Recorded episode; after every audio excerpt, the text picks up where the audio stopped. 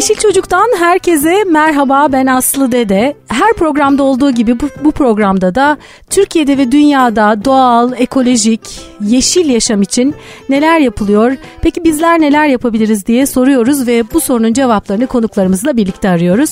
Bugün yine çok değerli bir konuğum var stüdyoda.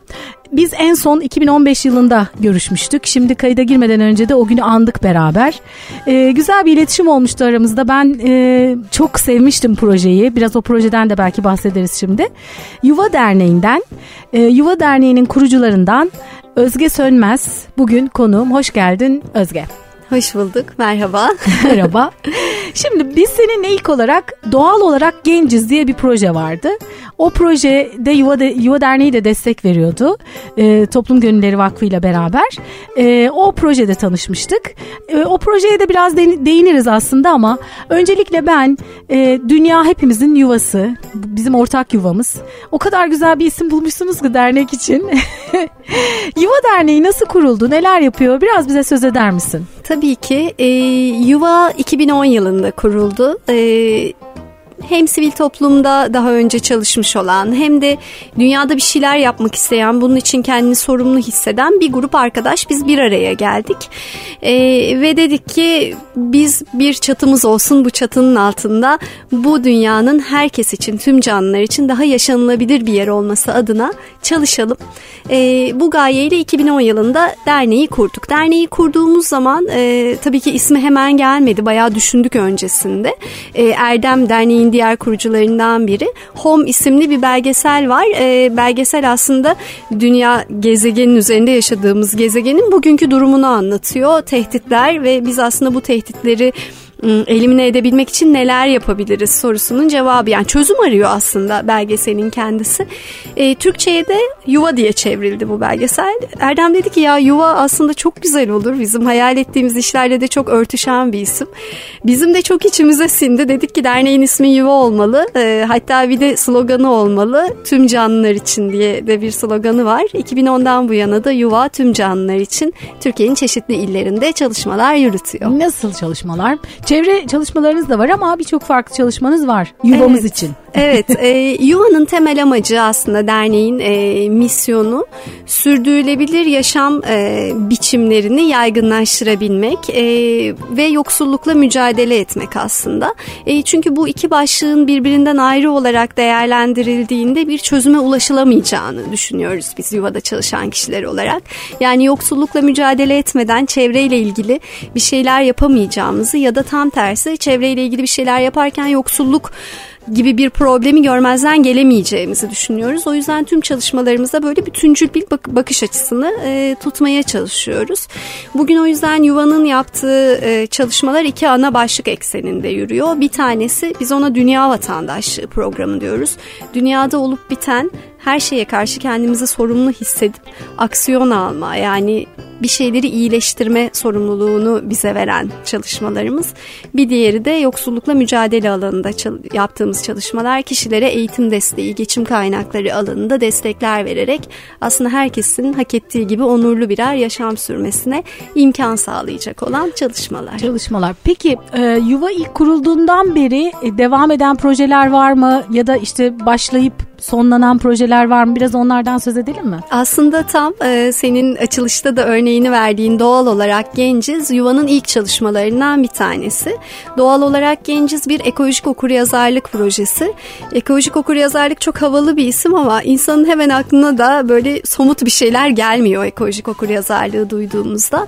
E, aslında bir eğitim projesi ve bu eğitimin temel hedefi üzerinde yaşadığımız dünyayı, mevcut durumunu birbirimize anlatabilmek ve bugünkü durumu iyiye çevirebilmek adına, iklim değişikliğiyle mücadele edebilmek adına ya da tür kaybıyla biyolojik çeşitliliği tekrar canlandırabilmek adına neler yapabiliriz gibi sorulara cevap aradığımız, çözüm arayanlar pozisyonunda olduğumuz bir eğitim programı 2013'ten bu yana aktif olarak e, devam eden bir eğitim programı 3000'in üzerinde kişiye ulaştı.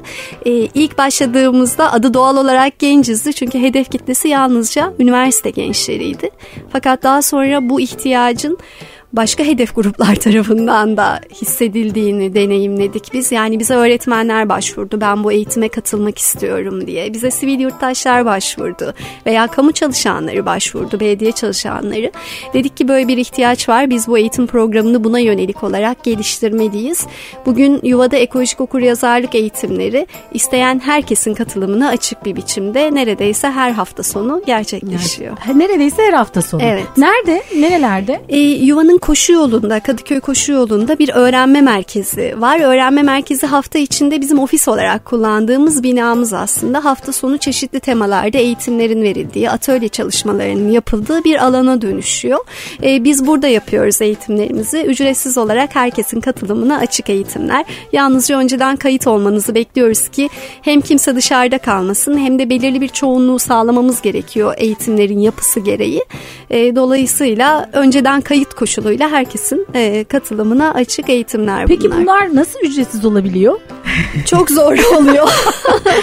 Aslında çok güzel bir e, soru sordun. Biraz belki ondan da bahsetmem gerek. E, Yuva tamamen bireysel bağışlarla ve fonlarla çalışmalarını yürüten bir sivil toplum kuruluşu. E, arkasında ne büyük şirketler var ne de büyük sermayeler var. E, işte açılışta bahsettiğim gibi kendini sorumlu hisseden bir grup arkadaşın kurduğu bir dernek aslında Yuva. E, dolayısıyla biz e, fonlara ve bağışlara bağımlı bir kuruluşuz. E, ne kadar yuvaya olan bireysel destek artarsa o kadar bu alanda yapabildiğimiz çalışmalar artacak. E, bugün gerçekten çok sınırlı bütçelerle büyük işler yapma çabası içerisindeyiz biz.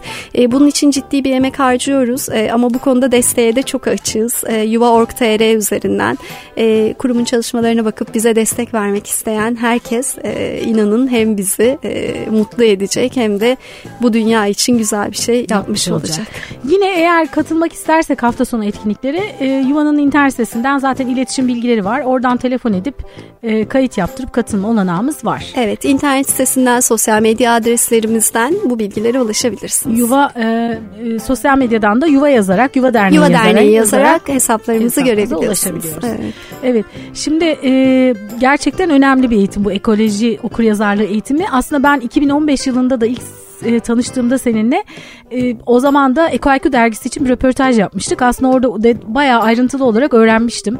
Ama burada dinleyicilere bir kez daha anlatalım istiyorum. Bu eğitim iki günlük bir eğitim. Evet. Ee, biraz eğitimin içeriğinden ve nasıl hazırlandığından, e, neler yapıldığından bahsedebilir miyiz? Tabii ki. E, eğitim iki tam günlük bir eğitim e, ve interaktif bir eğitim. Ne demek bu? Şimdi iki tam gün deyince birazcık göz korkabiliyor e, ama genelde eğitim bittikten sonra eğitime katılan arkadaşlarımızın söylediği şey zamanın nasıl geçtiğini hiç anlamadım. Bütün arkadaşlarıma eğitime katılmalarını söyleyeceğim oluyor. E, çünkü alışa geldiğimiz gibi bizim oturduğumuz, anlatan birinin olduğu ve iki gün boyunca dinlediğimiz bir eğitim programı değil. Birlikte bir şeyler yaparak öğrendiğimiz ve kattığımız kadar aldığımız bir eğitim programı. E, gönüllü eğitmenlerimiz var bizim. E, öncelikle bu gönüllü eğitmenlerimizi bir eğitmen eğitimi adı altında 7 günlük bir programa alıyoruz biz. E, genelde bir ekolojik yaşam merkezinde yapıyoruz bu programımızı. Bu 7 gün içerisinde eğitmen adaylarımız bizim e, hem ekoloji konularında ihtiyaç duydukları kavramsal bilgilere dair bir aktarım alıyorlar hem de nasıl eğitmen olur olunur konulu eğitmenlik becerilerini öğreniyorlar. 7 günün sonunda kendilerini hazır hissedenler artık diğer kişilere ekolojik okuryazarlık eğitimlerini vermeye e, başlıyorlar. Yani tamamen gönüllü olarak kurgulanmış bir proje bu. E, daha sonra Gönüllü olan eğitmenlerimizin takvimleri izin verdiği sürece biz hafta sonları dediğim gibi bir çağrı açıyoruz. Kişiler kaydoluyorlar, geliyorlar ve eğitimin akışı şöyle bir akış. Öncelikle dünyayı tanıyoruz. Dünyamız nasıl bir gezegen? Dünyadaki yaşamın tarihi ne? Dünyadaki yaşam destek sistemleri neler? Yani bu gezegen nasıl ayakta duruyor, nasıl hayatta kalıyor ve bugün yaşadığı, karşı karşıya kaldığı tehditler neler? Ee, biz neler yapabiliriz bu tehditlerin üstesinden gelmek için? Çünkü hala e, bir şans var dünyanın hayatta kalabilmesi için.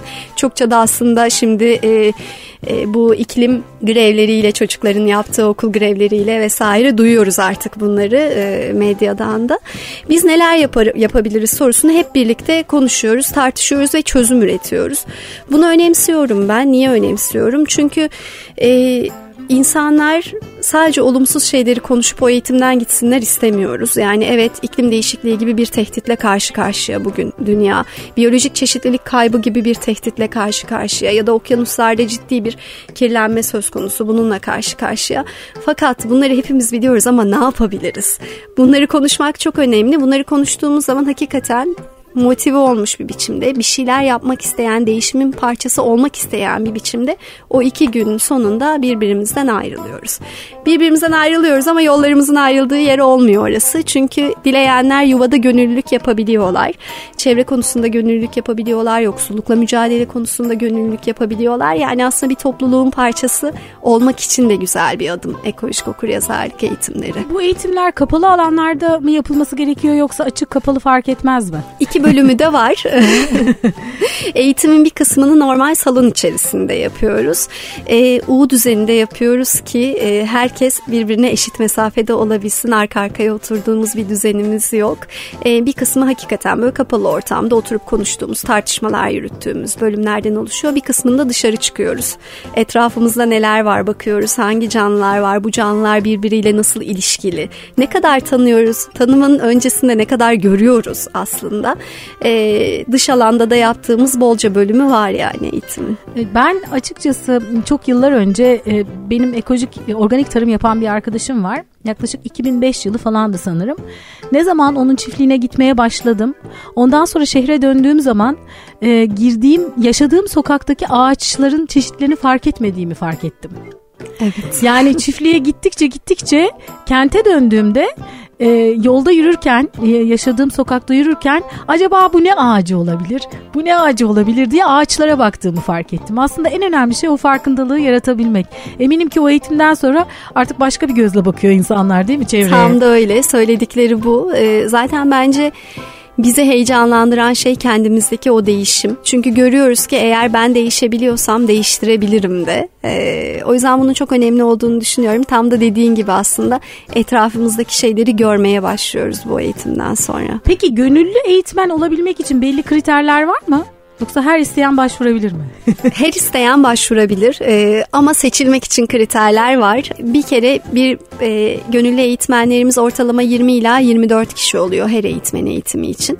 Cinsiyet dengesini korumaya özen gösteriyoruz. Hatta mümkünse kadınlara daha fazla kota, e, kontenjan ayırıyoruz eğitmen eğitimlerimizde.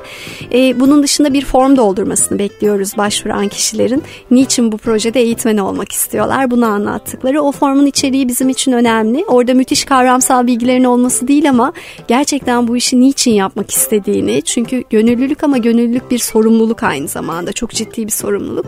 Niçin yapmak istediğini bize anlatmasını istiyoruz. Ee, bunun gibi kriterler var ve elbette 18 yaş üstü olmasını bekliyoruz. Evet. E, gönüllü eğitimi aldı. Sonra Hı-hı. herhalde onlar sizin e, liste olarak sizde var. Evet. Eğitim açıldığı zaman kim Hı-hı. ne zamana uygunsa ona göre herhalde Aynen öyle. eğitmenlik yapıyor. Evet, evet. E, çok güzel. Peki e, sonunda bir sertifika mı alıyor? Ne yapıyorlar sonunda eğitimin sonunda? Bir katılım sertifikamız var e, ama bu inanın çok da böyle kişileri motive eden bir şey değil. Daha çok orada edindikleri bilgi ve orada aldıkları sorumluluk, o yaşadıkları deneyimi, edindikleri bilgiyi yayma sorumluluğu daha birincil ön planda oluyor eğitimden sonra. Ama evet bir katılım sertifikası alıyorlar. Biz özellikle bu tür gönüllü çalışmaların e, kent yaşamında İstanbul'da çünkü yaşadığımız özellikle İstanbul'da e, psikolojik olarak e, bazen çok sıkıştığımız zamanlar oluyor. E, her bir birçok yere yetişmek zorunda kalıyoruz. E, birçok sorumluluk var üzerimizde. E, dolayısıyla o sıkıştığımız zamanlarda aslında bizim için en güzel ilaçlardan biri. E, çünkü kent yaşamında ilaç kullanımı da yaygınlaşıyor sıkışıldığı zaman. E, en güzel ilaçlardan biri aslında bu tür gönüllü çalışmalarda e, bulunmak değil mi? Aynen öyle iyileştiren doğal ilaç, bir şey. Doğal ilaç. Evet gerçekten iyileştiren bir şey. Çünkü biriyle birlikte bir şeyler yapmak, birileri için bir şeyler yapmak bunlar gerçekten değerli şeyler. İnsanı yalnızlığından çıkaran şeyler. İnsan bir sosyal varlık hepimiz bunu biliyoruz. Dolayısıyla biz topluluk içerisinde yaşayabilen varlıklarız. Buna imkan sağlıyor e, ve elbette insanın egosunu okşayan bir şey bu. Bu bilimsel olarak da e, tanımlanmış durumda şu anda. E, yani hakikaten kendimi sorumlu hissedip bir durumu iyileştirmek adına bir şey yapmak, emek vermek insana iyi gelen bir şey. E, bir de bir şeyin daha altını çizmek istiyorum. Ben aslında hepimiz birçok şeyi biliyoruz. Yani ekolojik okuryazarlık eğitiminin iki gününü tamamladıktan sonra daha önce hiç duymadığım şöyle bir şey öğrendim e, diyor insanlar ama daha çok şunu söylüyorlar. Ya evet ben bundan sonra belki bugün için çok geçerli değil biraz zorunda kaldık ama plastik poşet değil de bez çantamı kullanacağım. Ya da hepimiz biliyoruz aslında o pet şişelerin doğada yok olmasının ne kadar zor olduğunu.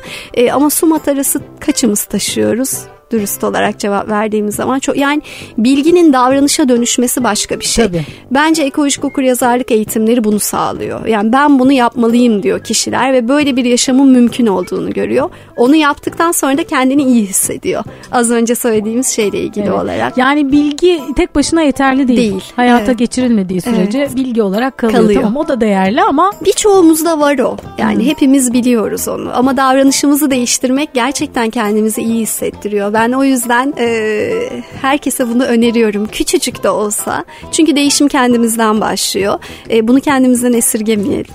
Yani orada 10 tane bilgi de aldığımız bilginin bir tanesini bile gerçekleştirsek hayatımıza şey. aktarsak şey. çok büyük bir değişim evet. oluyor aslında. Evet. Peki o e, katılımcı sayısı ne kadar demiştin bir eğitimde? Minimum 15, maksimum 20 kişiyle yapıyoruz. Çünkü dediğim gibi interaktif e, etkinlikler bunlar. Kimi grup çalışmasıyla oluyor, kimi simülasyonlarla oluyor. O yüzden belli bir alt ve üst sınır olmak zorunda. Eğitimden maksimum verimi alabilmemiz adına 15 ile 20 olarak Peki orada bir yaş karması e, hiç problem değil. değil. Evet Hı-hı. sadece 18 yaş üstü için tasarlanmış Biz bir hayal ediyoruz programı. ki 18 altına da tasarlayın. Biz de hayal ediyoruz ve umuyorum yakın zamanda onu da yaparız.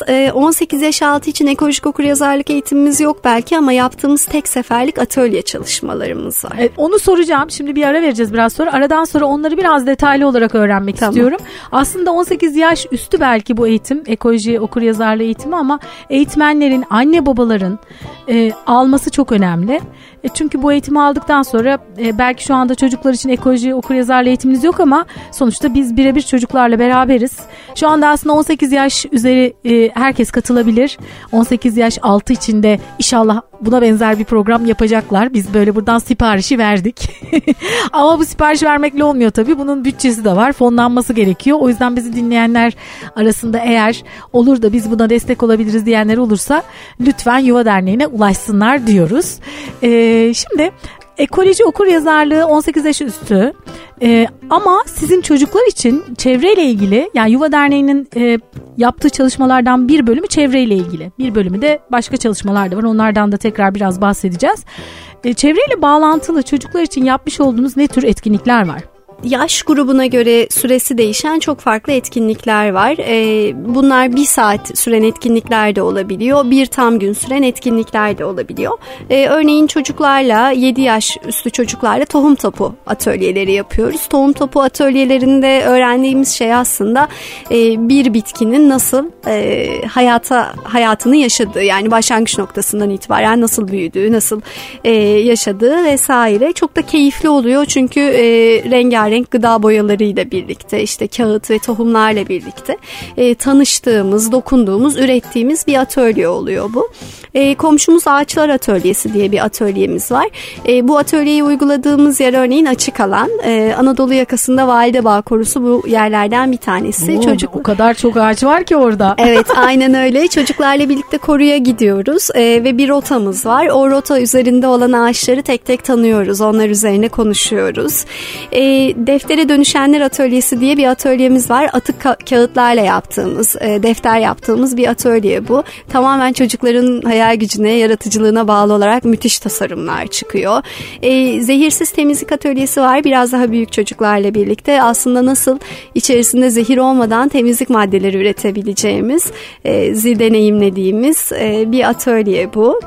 E, bunun dışında kuş gözlem etkinliği yapıyoruz çocuklarla. Yine bunu daha çok doğal alanlarda yapmak yapmaya çalışıyoruz. Buraya veliler, aileler de dahil olabiliyorlar. E, çocuklar dürbünlerle ya da çıplak gözle görülebilecek kuşları e, o bölgelerde yine bize eşlik eden bu konuda uzman olan kişilerle birlikte tanıyorlar. E, türleri tanıyalım diye örneğin bir etkinliğimiz var. Şimdi hepsini çok detaylı anlatmayayım burada ama o da Türkiye'de nesli tehlike altında olan bitki ve hayvan türlerini yapbozlarla, çocuklarla birlikte yapboz yaparak öğrendiğimiz, üzerine konuştuğumuz bir atölye. Yani çok farklı yaş grupları için farklı araçlarla geliştirdiğimiz e, Atölyeler var. atölyelerimiz Bunları var. yine gönüllüler mi e, e, etkin, et- etkinlikleri gerçekleştiriyor? Ço bir kısmını gönüllüler gerçekleştiriyor diyebilirim ama çoğunu e, yuva çalışanları gerçekleştiriyor. Yuvanın eğitim departmanında çalışan arkadaşlarımız ve bir de Dünya Vatandaşlığı programı dediğimiz hem yetişkinlere hem gençlere hem de çocuklara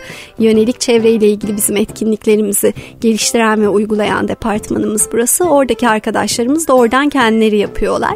E, kimilerini de örneğin bu ağaçları tanıyalım atölyesi gibi ya da kuş gözleme atölyesi gibi bu alanda uzman olan kişileri davet ediyoruz. Onlar eşliğinde Peki bu gerçekleşiyor. etkinlikler ücretsiz mi? Ücretsiz ama bunlarda armağan ekonomisi e, modelini uygulamayı çok istiyoruz. Bugüne kadar çok yapmadık. Yine yuva kendi kaynaklarıyla bunları yürütmeye çalıştı ama bundan sonrasında özellikle bu eğitime katılan kişilerin gönüllü katkılarını bekliyoruz. E, bu konuda yeni modeller de geliştirmek istiyoruz çünkü açıkçası bu etkinlikleri devam ettirmek şu anda bizi bir miktar zorluyor. Öte yandan da çok ciddi bir talep var bu Evet etkinliklere. tahmin ediyorum. O yüzden hem katılan kişileri zor durumda bırakmayacak hem de yuvanın bu etkinliklere devam etmesini sağlayabilecek e, bir destek bekliyoruz katılanlardan. Peki Yuva Derneği'nin onun dışında yapmış olduğu bir iki çocuk projesi daha var. Bir Ümraniye'deki proje var, bir Avcılar'daki. Onlardan da söz edelim mi? Tabii ki Ümraniye'de Yuva'nın bir çocuk ve gençlik merkezi var. Ee, Ümraniye'de Topağacı Mahallesi'nde bu merkezimiz. Ee, ve çocuklar için hem farklı etkinlik programları var okul saati dışında gerçekleşen. Ee, örneğin çocuklar kodlama atölyesine katılabiliyorlar orada. Örneğin çocuklar e, müzik atölyesi var çocukların gelip katılabildiği. Veya okul derslerine destek e, eğitim programları gerçekleştiriyoruz. Yuva'nın Milli Eğitim Bakanlığı ile bir protokolü var. Bu protokol bünyesinde MEB onaylı olarak gerçekleşiyor tüm eğitim programlarımız. Çocuklar örneğin matematik dersine destek olacak bir eğitim programına katılabiliyorlar bu derneğin, e, bu merkezimizin içerisinde.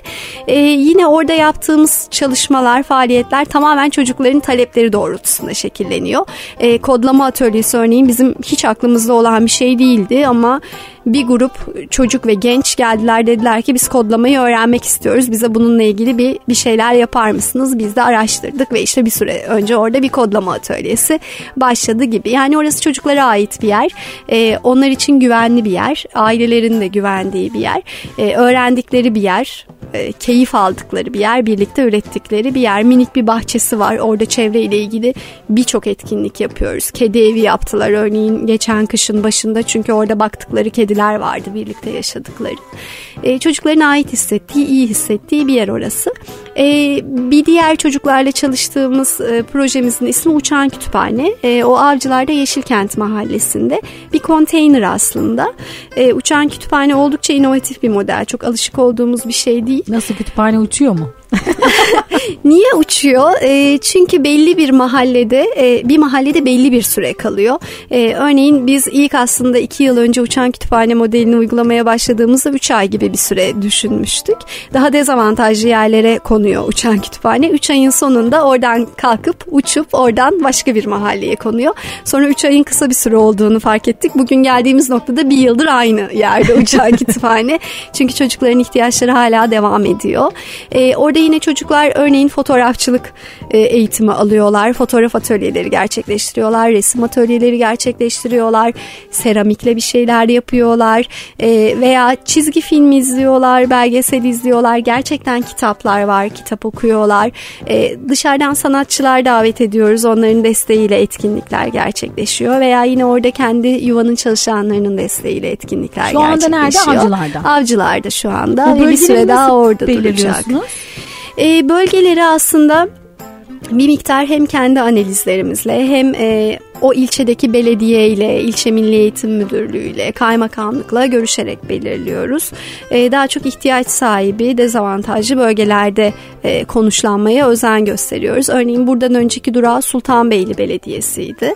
E, Sultanbeyli Belediyesi'nin bir toplum merkezi var. Onun bahçesindeydi uçan kütüphane uzunca bir süre için ve oradaki çocuklara hizmet veriyordu. Buradan sonra nereye konacağını da göreceğiz. Daha belli bakalım. değil. Evet. Belli değil. Peki Özge Sönmez m, nasıl böyle bir şey kişisel bir soru soracağım. Tabii. Böyle bir alana girmeye nasıl karar verdi? Yani sivil toplum kuruluşçusu olacağım. evet. nedir, nedir bunun ne, nedir e, ünvanı bu işin? Sivil toplum çalışanı, çalışanı. diyorum aslında kendime. Nasıl karar verdim? Ee, üniversitede okurken 3. yılımdı sanırım. Ee, iktisat okudum ben. Ee, dedim ki ya ben sanırım iktisatla ilgili bir şey yapmak istemiyorum hayatımda. Önümdeki seçeneklere baktığım zaman. Sonra gidip bunu annem ve babamla paylaştım. Ya dedim ben tekrar çalışsam, sınava girsem beni destekler misiniz? Bu arada tekrar çalışsam ve sınava girsem ne okumak istediğimi de bilmiyorum henüz çok fazla. Sonra annem de artık emekli olmayı bekliyordu. Bayağı yoğun bir iş hayatı vardı. Bana dedi ki Özgeciğim benim için üniversite hayatı 4 yıldır seni bir yıl daha desteklerim ben. Sonraki 3 yılı kotarabileceğini düşünüyorsan tabii ki oh, gir. Bravo harika. Evet. Bence olması gereken bu. O zaman biraz bozulmuştum ama bugün bir anne olarak çalışan bir anne olarak annemi çok iyi anlıyorum. Çok bence benim için de doğru olan bir cevap vermiş annem bana. Daha sonra ben üniversiteyi bitirdim fakat 3. sınıfta bir şeyler yapmak istiyordum. Başka bir şeyler yapmak istiyordum. Bir çevre kuruluşuna gittim. Ben dedim bir şey yapmak istiyorum. Zaten doğayı çok seviyorum. Doğada olmayı çok seviyorum. İstanbul'da İstanbul'a alışmakta zorlanıyorum. Küçük bir yerde büyüdüm vesaire. Orada gönüllülük yapmaya başladım. Orada gönüllülük yapınca aa bir fark ettim. Orada profesyonel olarak çalışmak da mümkün. Yani ben hayatımı hep gönüllülük yapıyor gibi geçirebilirim. Harika. Ee, ondan sonra karar verdim. Başka başka sivil toplum kuruluşlarını da tanımaya başladım ve hakikaten okul biter bitmez bir çevre kuruluşunda profesyonel olarak çalışmaya başladım. Daha sonra bir gençlik kuruluşuna geçtim. Tam aslında seninle de tanıştığımız yer orasıydı. Ha, orada mıydın daha önce sen? Evet. Ha, toplum, toplum Gönülleri Vakfı'ndaydım. Ondan ee, önce neredeydin? Greenpeace'teydim. Greenpeace'ten oraya geçtin. Evet. E, uzunca bir süre Toplum Gönülleri Vakfı'nda çalıştıktan sonra da yuvayı kurduk ve artık yuvada devam ediyorum hayatıma. Evet. Peki senin yakın bir zamanda uluslararası bir başarın da var. Biraz da ondan bahseder misin? tamam tabii ki. E, Malala fonunun e, diyeyim Amerika'da merkezi olan Malala fonunun ve e, dünyada çeşitli yerlerde kız çocuklarının eğitime erişimini e, desteklemek üzere faaliyet gösteren bir kurum bu. E, eğitim şampiyonu ünvanını almaya layık görüldüm diyeyim. E, şimdi Türkiye'de e, diğer başka bir eğitim şampiyonu olan e, arkadaşımla birlikte kız çocuklarının eğitime erişimiyle ilgili projeler yürütüyoruz. Savunuculuk faaliyetleri yapıyoruz. E, bu ekibin bir parçası oldum Mart ayından beri diyebilirim. Nasıl evet. olunuyor şampiyon? aday gösteriliyorsun aslında e, ve aday gösterildikten sonra bir takım mülakat süreçleri var. Onlardan geçiyorsun. E, oralardan geçtikten sonra Malala Vakfı diyor ki evet sen artık bizim vakfımızı yaşadığın ülkede temsil edebilirsin ve kız çocukların eğitime erişimiyle ilgili faaliyetler yürütebilirsin. E, Malala şampiyonu ünvanıyla diyorlar. E, öyle bir süreçten geçtim Peki ben de. neler yapmayı planlıyorsunuz Türkiye'de bu konuyla ilgili? Şu anda devam eden bir şeyler şeyler var mı? E, var. E, şöyle şeyler yapıyoruz. Yuva kendisi Hacettepe Üniversitesi Eğitim Fakültesi ile işbirliği içerisinde e, yeni bir model geliştirme üzerine çalışıyor. Milli Eğitim Bakanlığı'nın onayıyla yine. Öğretmenler için kapsayıcı eğitim e, programı geliştirmek üzere çalışıyoruz. 3 yıllık bir işbirliği. Bu 3 yılın sonunda bu geliştirdiğimiz modeli okullarda uygulayıp test ettikten sonra artık Türkiye'nin geneline yaygınlaştırabileceğimiz bir model olarak sunmayı hedefliyoruz Milli Eğitim Bakanlığı'na. Şu an daha çok yeni tohumlarını attığımız, başladığımız bir proje bu. E, bir diğeri de biliyorsunuz şu an Türkiye'de 1 milyonun üzerinde Suriyeli çocuk var. Bu çocukların hem dil öğrenmesi hem eğitime katılmaları e, gerçekten çok kolay bir şey değil şu anda. Her ne kadar Türk hükümeti bu konuda çok ciddi adımlar atmış olsa da çok ciddi e, yollar açmış olsa da hala öğretmenlerin önünde, çocukların önünde bir takım bariyerler var. Bunlardan bir tanesi de öğretmenlerin ihtiyaç duyduğu kapasite gelişimi. E, yine bunu hedefleyecek e, öğretmenleri ikinci dil olarak Türkçenin nasıl öğretileceğine dair bir manuel geliştirmek yine Hacettepe Üniversitesi ile birlikte. Bu da bir diğer yapacağımız çalışma. Evet, bu da çok önemli çünkü benim öğretmen arkadaşım var gerçekten sınıfında hiç Türkçe bilmeyen evet. çocuklar evet. olduğunu bana söyledi. Hakikaten Aynen. zor bir iş. Çok zor. Gerçekten evet. çok zor. Öğretmenler için de çok zor, öğrenciler için de çok tabii, zor. Tabii. Ee, o bu, bu böyle bir desteğiniz evet. de var. Onun dışında yuvanın geleceğe dair yapmayı planladığı böyle bir hedefleri var mı bahsedebileceğimiz? Ee, var yuva aslında bir herkes için bir öğrenme alanı olmaya devam etmek istiyor. Şu anda kentlerde çalışıyor yuva. Toplum merkezleri açıyor veya İstanbul'daki gibi öğrenme merkezleri açarak çalışıyor. Hayal ettiğimiz şeylerden birisi gerçekten tamamen e, enerjisini %100 yenilenebilir enerji kaynaklarından karşılayan, hiç atık üretmeden hizmet verebilen doğal bir alanın içerisinde bir öğrenme alanı e, açabilmek, kurabilmek diyeyim. E, bu bunun için tabii çok büyük bir emek harcamamız gerekiyor. E, ufak ufak başladık buna. E, uzunca bir süreç olduğunun farkındayız önümüzde ama hayalimiz böyle bir şeyi deneyim, deneyimleyebilecek bir alanımızın olması. Ama yani şimdi geçmişe dönüp bakarsanız aslında şu anda yaptıklarınız da o dönemden bakıldığında Aa, bunlar bayağı uzun sürebilir bu evet. bir süreç demiştiniz. Evet, evet. Ama bakın nasıl oldu. Yani evet. o ilk adımı atmakla başlıyor değil mi her şey? Aynen öyle. Peki o e, merkez için bir yer falan var mı düşündüğünüz? Bizim hayalimiz Kuzey Ege'de olması. Çünkü yuvanın kurulduğu yerde Ayvalık. Ha, öyle mi? Evet, evet, Yuva Ayvalık'ta kuruldu. Daha sonra merkezimizi İstanbul'da taşıdık. E, şimdi yine böyle o Kuzey Ege'de e, güzel bir yaylada mümkünse bir doğal bir alanın içerisinde böyle bir yerimizin olmasını hayal ediyoruz. Hayal ediyorsanız gerçekleşmeye başladı demek. Evet, aynen öyle. Peki size e, Yuva Der- Derneği'nin e, web sitesinden ve sosyal medya kanallarından ulaşabiliyoruz. Evet. Herkesi dinleyenlere gönüllü olmaya davet ediyoruz. E, buradan dinleyen annelere, babalara, eğitmenlere, e, çocuklara ek olarak vermek istediğim bir şey mesaj var mı? Gönüllülüğü önemsiyorum. Ee, belki kendi deneyimim çok oradan geldiği için e, bilmiyorum ama bence herkesin kendine bu şansı tanıması gerekiyor. Çünkü gerçekten gönüllü olarak bir şey yapmak e, daha önce söylediğimiz gibi insanı iyileştiren bir şey. Sadece insanın kendisini değil etrafını da iyileştiren bir şey. Değişim de böyle başlıyor. Yani kendimizi sorumlu hissetmek ve bir şeyler yapmak.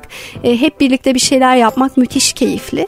E, kendimizden yüzden e, bunu esirgemeyelim, birbirimizden bunu esirgemeyelim diyorum. Çünkü dünya gerçekten tüm canlılar için daha iyi bir yer olmayı hak eden bir yer. Ve böylece ön yargılarımız da kırılmış oluyor.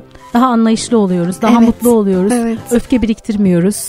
Değil mi? Evet yani temas Kim etmekten, öfke... birbirimizi dinlemekten, anlamaya çalışmaktan vazgeçmememiz gerekiyor. Ee, ancak böyle çünkü hayatta kalabiliyoruz Gönüllü hepimiz. çalıştığımız zaman da e, işte birbirimizi dinlemeye başladığımız zaman da aslında belki de birbirimize kızacak, öfkelenecek, kinlenecek bir şey olmadığını görüyoruz zaten. Aynen öyle evet. çünkü hepimiz aynıyız aslında. Evet, evet. Ee, ve aynı yuvanın çocuklarıyız. Çok güzel bir ismi var derneğin. Teşekkürler. Ee, umarız biz de Yuva Derneği'ni elimizden geldiği kadar desteklemek istiyoruz. Ee, belki birlikte güzel projeler de gerçekleştiririz sonrasında. İyi ki böyle bir şey yapıyorsunuz. çok teşekkür ederim. Ee, buraya davet ettiğin için de çok teşekkür ederim beni. Bu fırsatı tanıdığın için. Ee, çünkü bizim için çok önemli böyle alanlar. Ee, ben de çok mutluyum bugün burada bu konuşmayı yapabilme şansım olduğu için. Umarım motivasyonunuza biraz da olsa katkıda bulunmuş ol Kesinlikle evet. Kesinlikle evet. Peki çok teşekkürler tekrar.